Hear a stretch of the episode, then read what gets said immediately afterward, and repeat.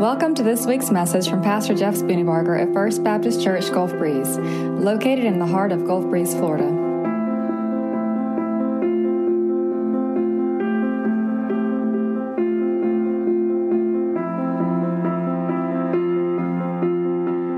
Amen and amen. Well, are you glad to be here this morning? Turn to the person next to you and say, I'm glad you're here. And then tell them, You look marvelous. And if you understood what I just said, you are old. Right? How many of y'all knew exactly what I just said? You look marvelous. The, the, the other people, they just missed it totally. Billy Crystal, right? Open your Bibles, if you will, to Acts, Acts chapter 17. I want to ask you a question. Do you know what's in this bag? Mm-mm-mm-mm. In, yeah, death is in this bag. Preservatives are in this bag. Mr. Boyette, please do not judge me. I have in this bag a Big Mac.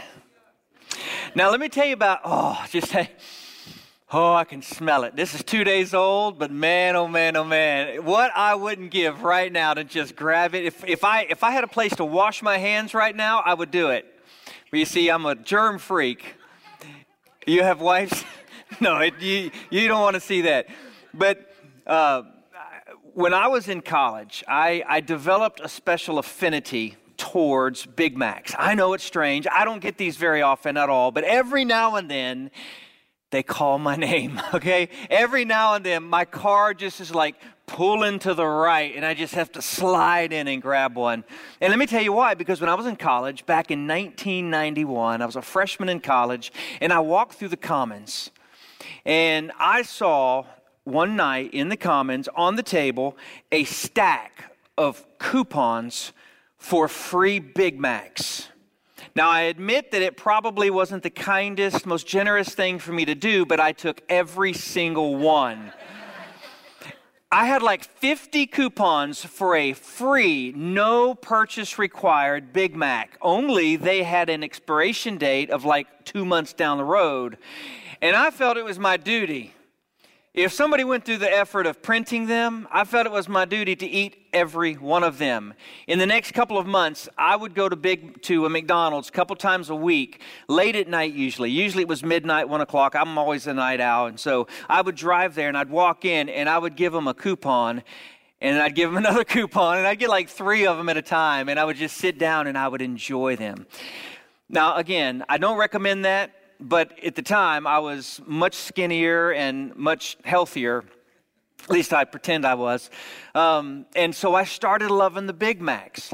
And um, it, to be honest with you, I actually, this is the second one because the first one I bought, I was driving down the road and it wasn't like three minutes before I'm like, oh no, I'm not leaving. I, reached over, I'm on Garcon Point Bridge trying to eat a Big Mac. Of course, everything's dripping all over, so I had to get me a second illustration. See, y'all thought I was joking about that. I did eat my sermon illustration, so, and I will eat this one later. But the thing about a Big Mac is this. Um, here, here, here's what it is. Actually, it doesn't look so good after two days, to be honest with you. Smells good, though. So, it is a sesame seed bun, which is just no big deal. I mean, it's just a bun, right? Yeah, it's got two all, all beef patties, right? It's got lettuce, and it's got cheese, and it's got pickles and onions. But you know what that is? That's just a burger. That's a two patty cheeseburger. But if you put the special sauce on it, voila, it becomes a Big Mac. You know what I'm talking about? A Big Mac is only a Big Mac because of the special sauce, which turns out it's not so special. It's Thousand Island dressing. But none of us at home make a burger and we put Thousand Island on it, right? We don't do that. No, we understand that the special sauce is what makes this a Fourth of July inside of your mouth right? I got to tell you, though, that is exactly how God created you. He created you with everything that you need to live and look like everybody else. You have uh, you know, different facial features. You have nose, eyes, mouth, hair, legs, feet. You know, you have personality, you have all these other things. But God made you, each of you, with a special sauce. And if you don't find your special sauce, you can still have a decent life. This is not like a, if you don't find your special sauce, you're going to have a horrible, miserable, terrible, no good life. No, you can still have a, a, good life and you can still be fruitful for the kingdom of God. You can still have a family and all these other things. But if you find your special sauce, if you find your place in God's kingdom, it makes everything better. Let me illustrate it like this I never bought, and I never have bought, custom tailored clothes. Obviously. Go ahead, laugh.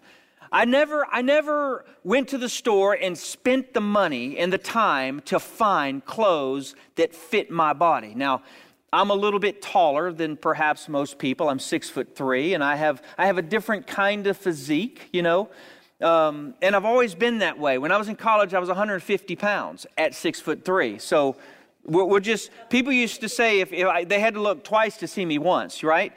If, if I turned sideways and stuck out my tongue, I looked like a hoe, right? I mean, just, it was, it was bad, right? I don't know where that came from, but thank you. Thank you for laughing. I dug deep on. But but but here's here's what I've discovered.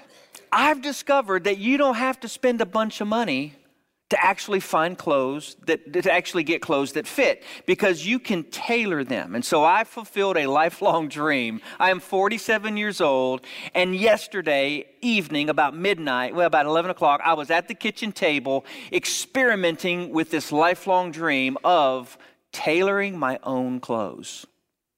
I'm not joking. Last week, I found a sewing machine. I got on YouTube and I followed the guy's instructions very carefully, and it only took about an hour to actually figure it out because because that thing's hard to fill, right? And then I and I learned to sew. And so what I realized is that with a with the right tools, with the right motivation, with the right perspective and understanding, I can actually take clothes that fit and cover me and make them into clothes that really fit and don't just cover, don't just fulfill a function, but actually make me feel good about what I'm wearing. Now, I'm not, I'm not trying to oversell this, I'm actually trying to make a point. Most of us probably go to the store, we buy clothes, we put them on, and we're like, okay, that works. Most of us probably don't go and buy something that's tailored for us. Why? Because it's expensive, it's time consuming, and you know, just all of those different obstacles. And even though clothes will fulfill their job if they're ordinary off the shelf clothes, tailored clothes look way much better. Way much better, right? And it's good for English too. Do y'all catch what I'm saying, right? Y'all catch what I'm saying? So here's what I want to convince you of today through the scripture. And actually, I said that wrong. Here's what I want God to do in your heart. I want God to birth in your heart a real, genuine, true understanding that you are not an accident. That you were made, not just made, but you were built, you were designed. You were, you were uh, um, by the hand of God, um, um, grown for a particular purpose, for a particular place in history. And God has something marvelous in store for you. And you can live your life just okay without this. But if you'll take that extra step and you'll find your special sauce, you will find an, a joy and a satisfaction and a, and a God given pleasure in life that you can't have otherwise. Does that make sense? So let's get on the scripture and let's see. And I'm going to probably have to put this Big Mac, well, I'm just going to leave it alone. In Acts chapter 17, actually, let's not start on Acts 17. Let's start in Acts 130, excuse me, in uh, Psalm 139. I want to start by showing you that the scripture says that you are not an accident but that you were created by God. You were designed by God. Now, this is the psalmist um, David, and as he's as he's as he's writing this song, he's expressing the character and the nature of God. Psalm 139, 13 says, For you created my inmost being. You knit me together in my mother's womb. I praise you because I am fearfully and wonderfully made. Your works are wonderful. I know that full well. My frame was not hidden from you when I was made in the secret place, when I was woven together in the depths of the earth. Your eyes saw my unformed body. All the days ordained for me were written in your book before one of them even came to be. Listen, you were made by God, and you weren't an accident. Now, there are some people who were an accident in the eyes of, of their parents. Now, we all know that to be true. We've heard stories of people talking about their parents or the parents talking about their kids going, Yeah, they were my retirement surprise, right? And, I, and we understand what they're saying. They're, they're simply expressing the fact that they weren't planning on having a kid. But let me tell you, it was no surprise to God, it was no accident to God. There are people that we I have heard stories of, you probably have too, who were um, they're they're alive today, even though they essentially were a botched abortion. I met somebody like that at our egg hunt. Wow.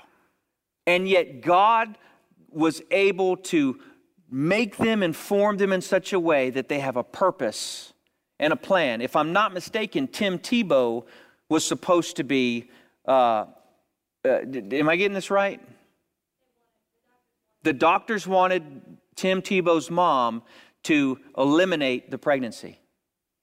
And his mom said, No, I'm not going to do that. There were some complications of some sort. Look at what we have with Tim Tebow.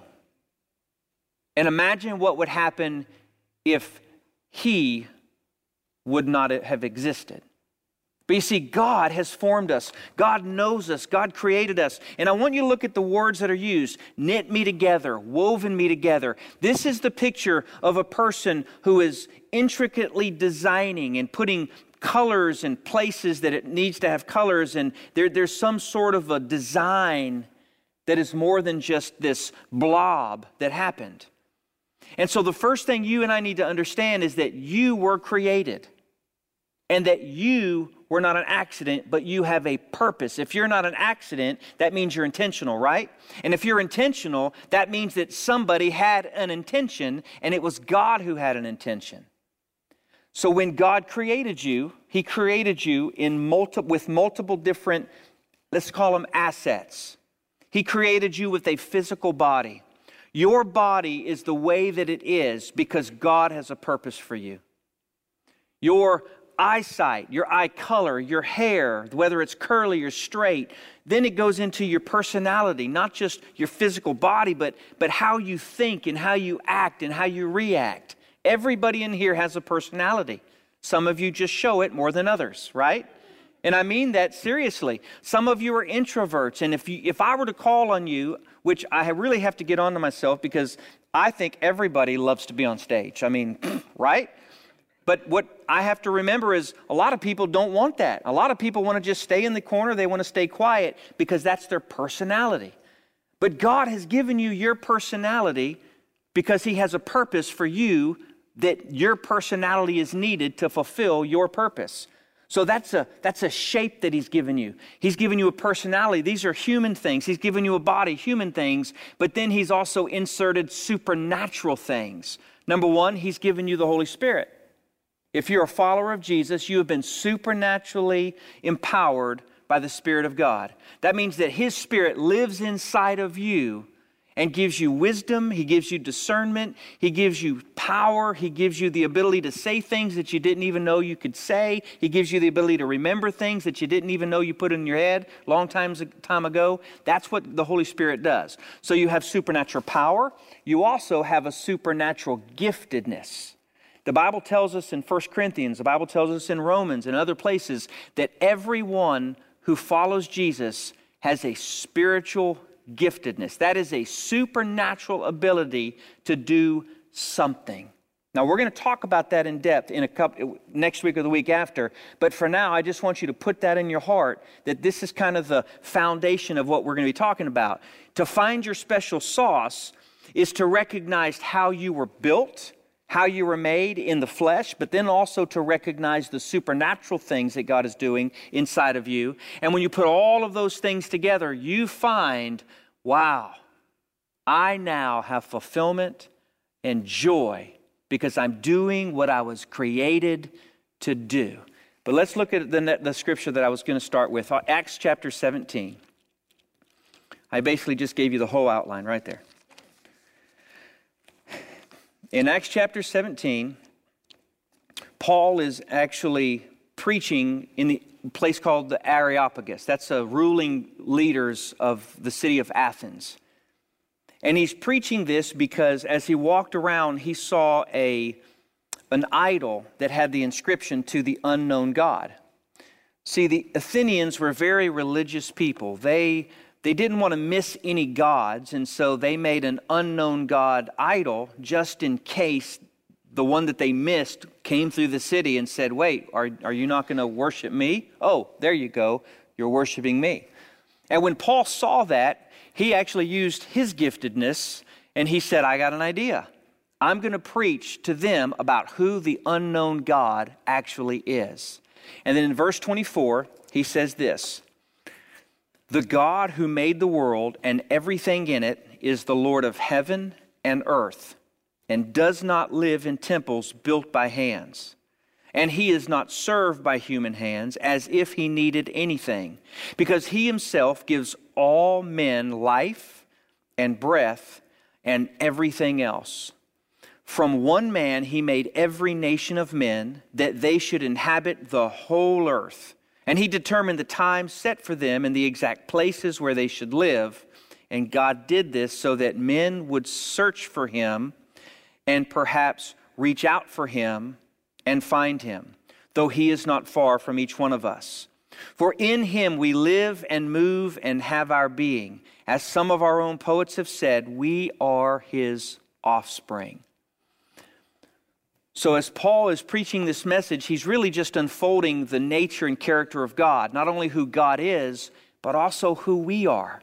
And he says, This God is not a God who was built or, or who lives in anything built by human hands. He's bigger than that. So God doesn't live where we think He lives. God does not have the same boundaries we have. He is not confined to time and space. Now, this is important because what we have here is an understanding that the God who does not have boundaries is a God who has given us boundaries so that within our boundaries we can fulfill the portion of life or the part of the kingdom that He has set aside for us. I enjoy this because I think sometimes I have to reach the whole world with the gospel, and that's not true. Now, I want to, but that's not my job. My job is to do what God has set forth for me to do.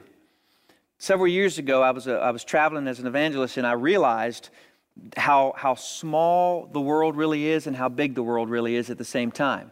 Because I was talking with somebody in another state, somewhere out west, and as we were having this conversation, I was asking them if, if a particular speaker had ever come to speak at their church.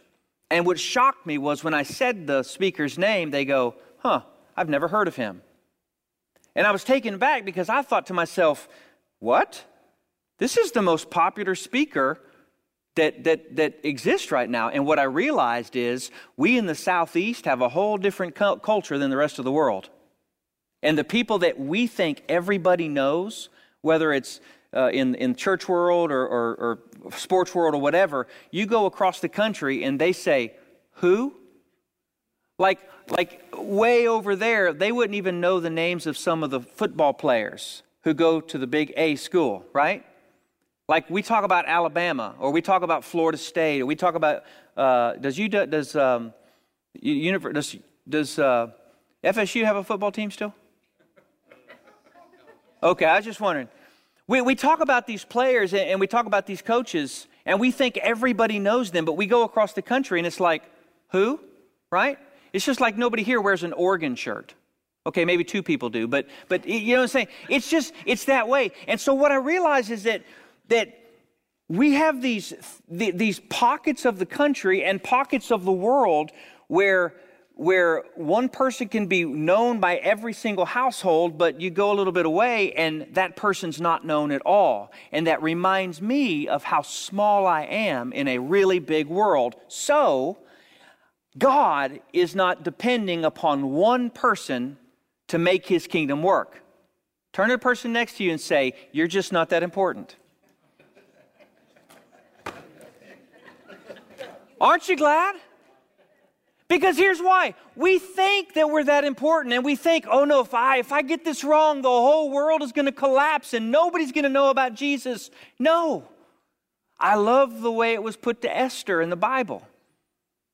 Esther's uncle said, "Look, you were created for such a time as this, but if you don't do it, God will raise somebody else up and God will do it through them." So you don't have to find your place in the kingdom for God to be able to do his work.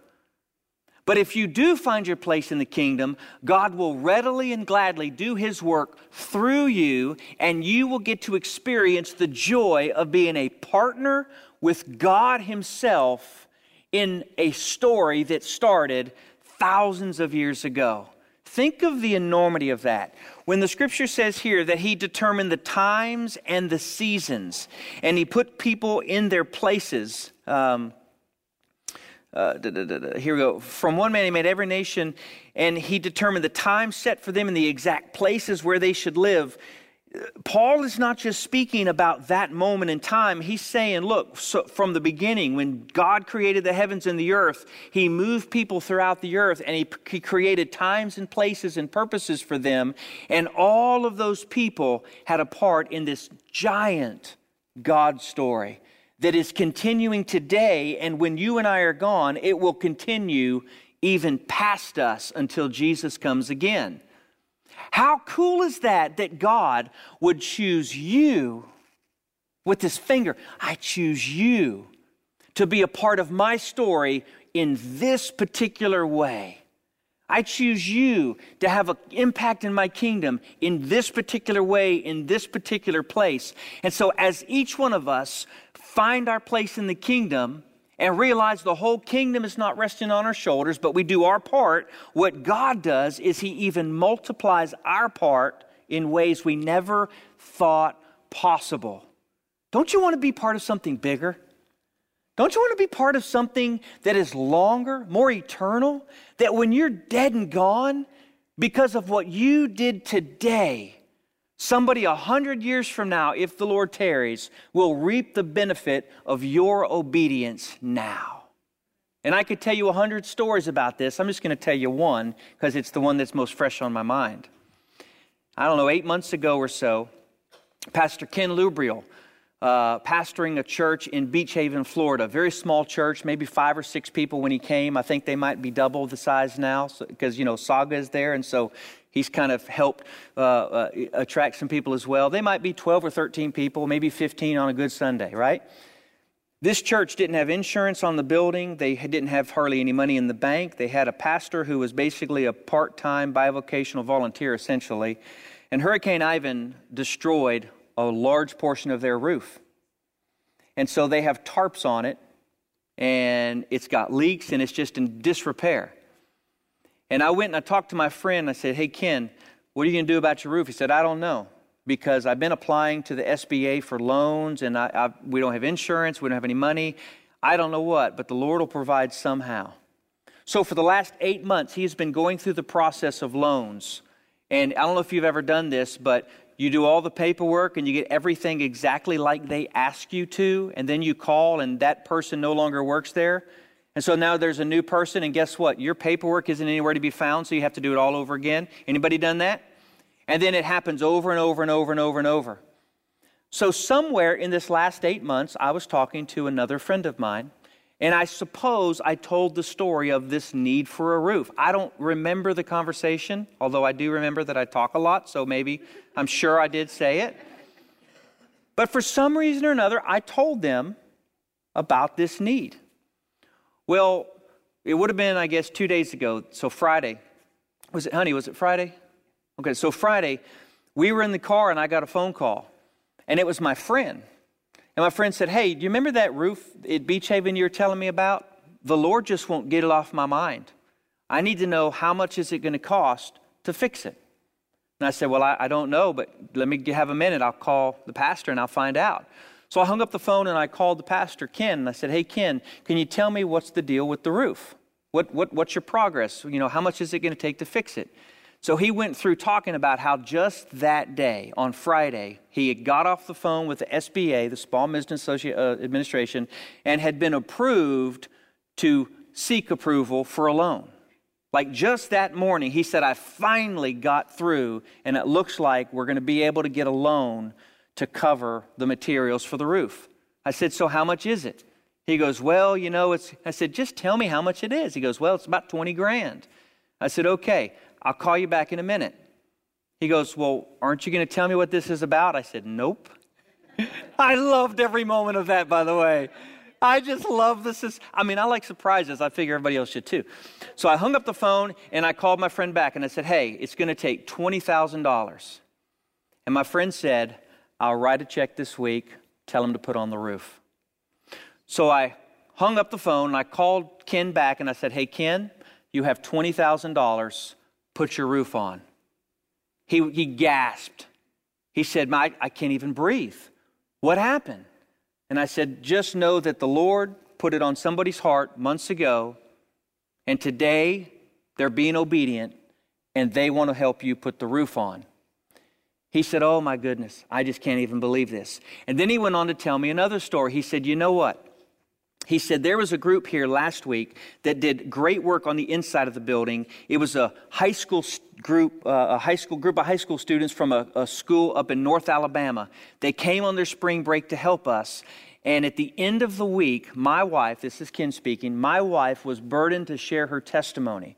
Now, that's a whole other story. She's got a testimony of just it, it's, it's, it's really unbelievable. Like, I couldn't express to you how unbelievable her testimony is. Full of pain, full of grace, all of that. So she obediently tells the story to this high school group last week. The high school group hears the story, and they are all brokenhearted. And they say, you know what? We need to sacrifice sacrificially for you. And so they agreed that they would take the money that they were going to spend on a dolphin cruise and give that money to the church to do future repairs.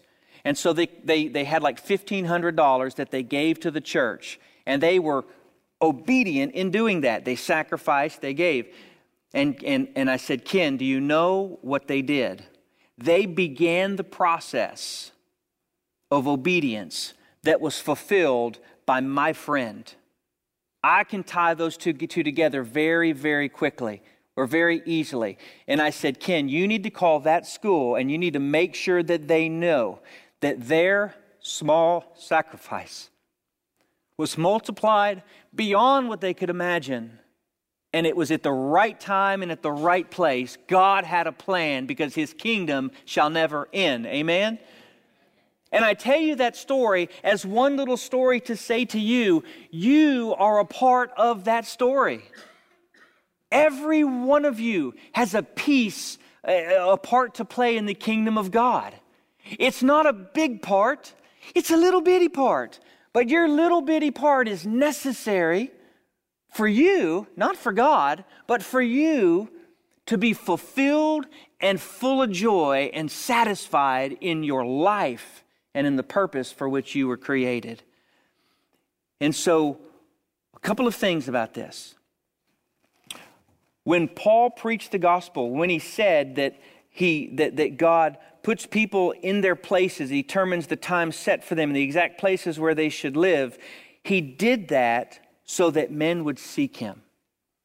You need to know that your part in the kingdom is first and foremost for relationship with God not so that you can work for God. Amen?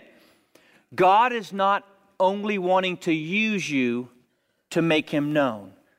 That is part of it, but He wants more than anything else relationship with you. The way you have the most satisfying relationship with God is when you are doing, or rather being, who God made you to be. And why not? If God put these things in you, He knows what makes you tick. He knows what makes you angry. He knows what makes you frustrated. He knows your weaknesses. He knows your blind spots. He knows the things that you're afraid of, and He knows the things that you need to let go of and trust Him on. And so, when you are in the process of doing and being who God made you to be, what God is doing is He's refining and exposing inside of you all that needs to be refined and exposed so that at the end of your life, you can say with full confidence, I have lived a good life. I have been and done all that God has purposed for me to be and to do because it's relationship that He's about. Turn to the person next to you, if you will, and just say, God wants relationship. Would you not agree with me that relationship is the hardest part of your faith? Would you not agree with me that it's so difficult in, in relationship because we have all of these preconceived ideas about who God is based on, based on life experience.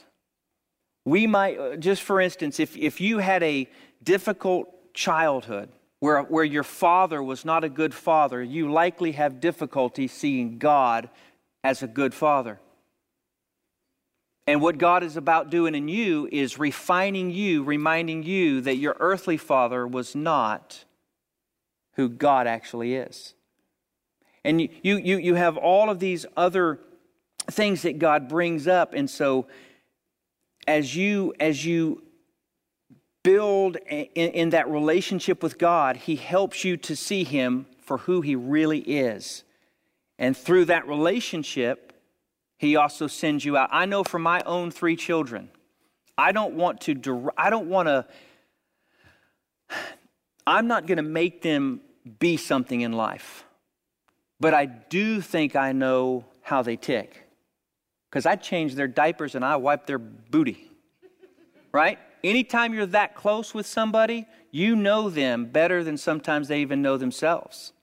Because I've had 47 years of life and I can see myself and Shannon can see herself in our own kids. And so we know some things that they haven't yet figured out. And guess what? We want them to live a life of fulfillment, but we also know that if they ignore these things in their life that they were that, that the way that they were made, they're going to miss God's best for them. Does that make sense? But that's what God has in store for you and for me. So as we as we look at this text, the main thing we need to get is that God made us he made us for his own purposes, but his purposes first and foremost was relationship. Now, flip over, if you will, to one more passage 1 Peter. By the way, that is after the book of Hebrews.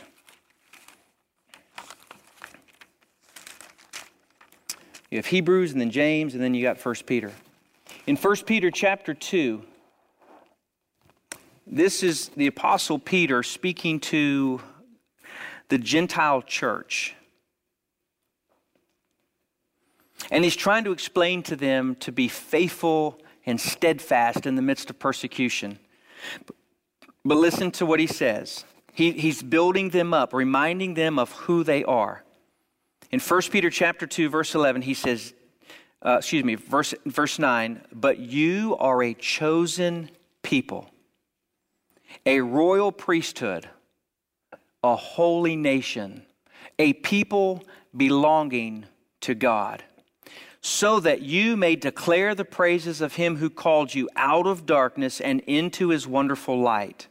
Once you were not a people, but now you are the people of God. Once you had not received mercy, but now you have received mercy. Do you see those words? Chosen people, royal priesthood, holy nation. That tells me that we were chosen. Somebody who's chosen is somebody who intentionally or somebody who was who, who there was intentionality in the relationship. You are, you are a royal priesthood. That means that you have been designed, you have been brought into the family of God in such a way that even though you don't deserve to be there and I don't either, God has opened the door to make you one of His family. You are a holy nation. That means you are sanctified.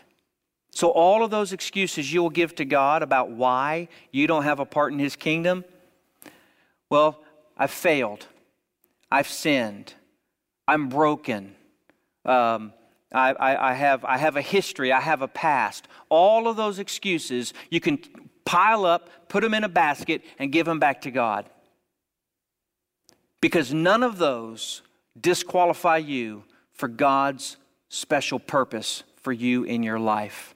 In fact, I would argue this I would argue that God's special purpose for you is born out of that brokenness. Sometimes God allows us to endure things because that's because part of what he's going to do through us is use that pain to identify with somebody else who's in the midst of it. The only difference is you have the hope of the gospel, they don't. Let me tell you, when you hear somebody's story that should not have ended well and they have come through it and say, God has been faithful, does that not encourage you? But, he, it, but wait, there's more. What we're talking about here is finding your place in the kingdom within the body of Christ and outside of the body of Christ. This is where I think we sometimes miss it. Sometimes a message like this will be all about you finding your place in the church. That needs to happen. Everybody here needs to do something. Nobody here needs to do everything. You need to do what God has gifted you to do, and you need to let somebody else do what you are not gifted to do. For instance, don't let me lead the bunny hop through the church. If you were here, then you know what I'm talking about. I screwed it up completely. We had, we had bunnies all over the place wondering what in the world they're supposed to be doing. I messed it up. That shouldn't have been me. Somebody else should have done it. it but so everybody here has a purpose. You have a gift, a spiritual gift. But it's not just about here because the Bible says that we may declare his praises, right? So obviously the scripture's saying the church is here for encouragement and, and, uh, and, and, strengthening and, and fellowship and, and, and uh, community and, and teamwork. But we are here so that we can be out there so, your place in the kingdom is not just within the church, it's your special sauce that God has given you to be out in the world to be a reflection of God's glory. Does that make sense? Here's how that looks you have a skill, you have a gift, or, or let's not say a gift, you have a talent. You can do something.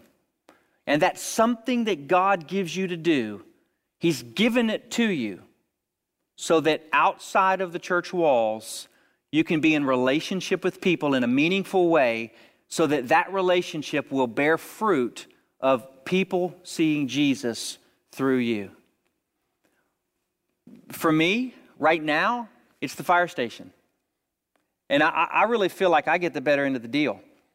But, but you know, when I go to the fire station, I, I'm, I'm looking around, I'm going, man, I get to do this, right?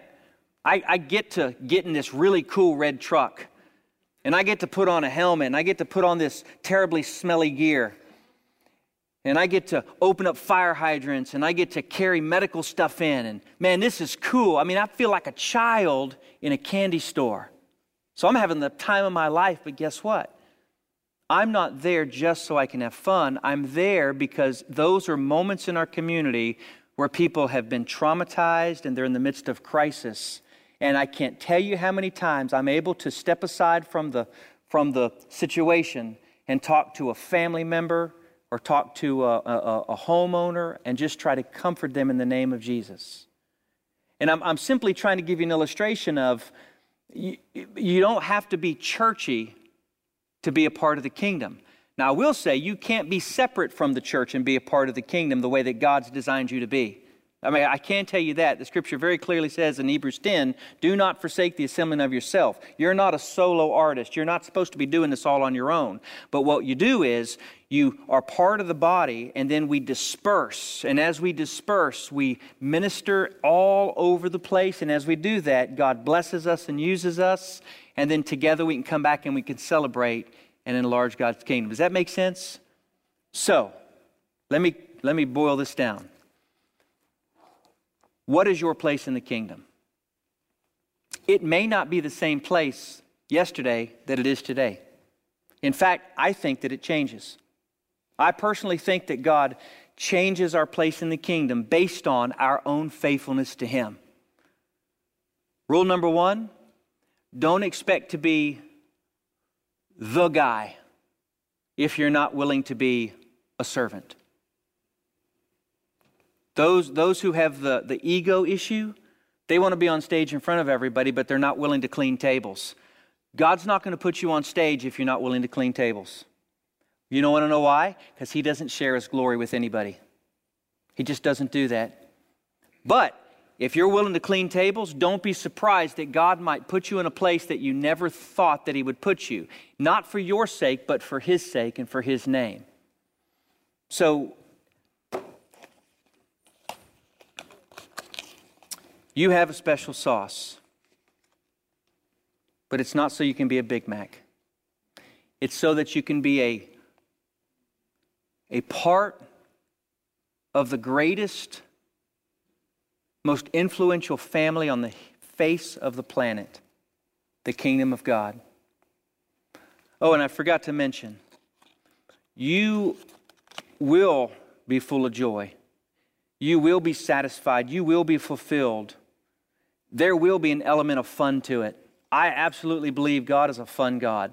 If He didn't, if He wasn't fun, why would He have created us with laughter as a core, basic human response? Don't you agree? Yes. Man, we're supposed to laugh. Look in the mirror, Amen. laugh. We're also going to mourn. But the laughter makes up for the mourning, doesn't it? So God, God gave us all these things. Um,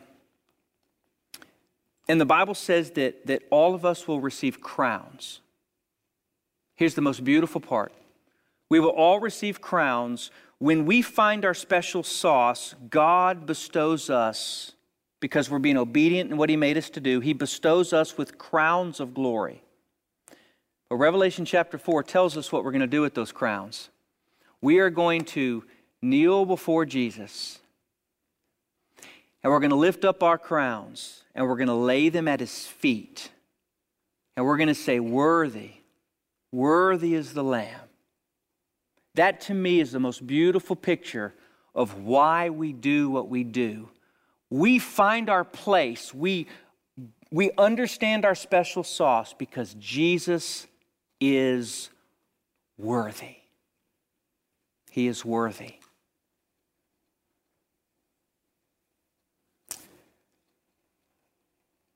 Mr. Boyette, Wesley, no, Denver, Wesley. I want to tell you something. God has built you with, with a special purpose in mind. You have, you have this I don't even know what the word is. This, this, this, this giftedness inside of you. Man, I see it. And I don't ever, I don't want you to ever think that God is not moving in you. And I don't want you to ever disregard the life that He's given you. You have this, this it factor. And I want to tell you that in front of all these people because I want you to know that God is at work in you. You okay with that? But right now you're young, and so you're going to have to be patient. You're going to have to let Him work in you and, and build you. You're going to have to let God use your parents to, to form things in you. And as God brings you to the, to the place where you're ready to be let loose, it's going to be really, really cool. Really, really cool. Don't you agree? I don't you ever want to forget that. Okay? Will you close your eyes and bow your head with me?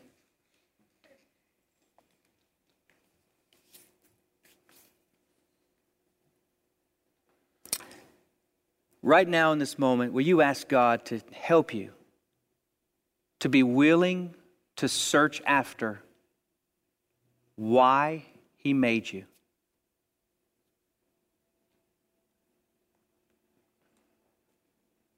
Would you ask God, God, just help me to be patient and find out why you made me? And if the enemy is speaking into your ear that you are not worthy, just go ahead and tell him, No, I'm not worthy, except that Jesus Christ has made me worthy. This morning, if you look at your life and you see a train wreck, I want to invite you to put it all in a basket and give it to God and say, God, whatever you want to do with this, I invite you to do it. This morning, if you've never placed your faith in the Lord Jesus and surrendered to Him as the Lord of your life, I want to invite you to surrender to Him now. Say, God, I know that I'm a sinner and I know that my sin condemns me.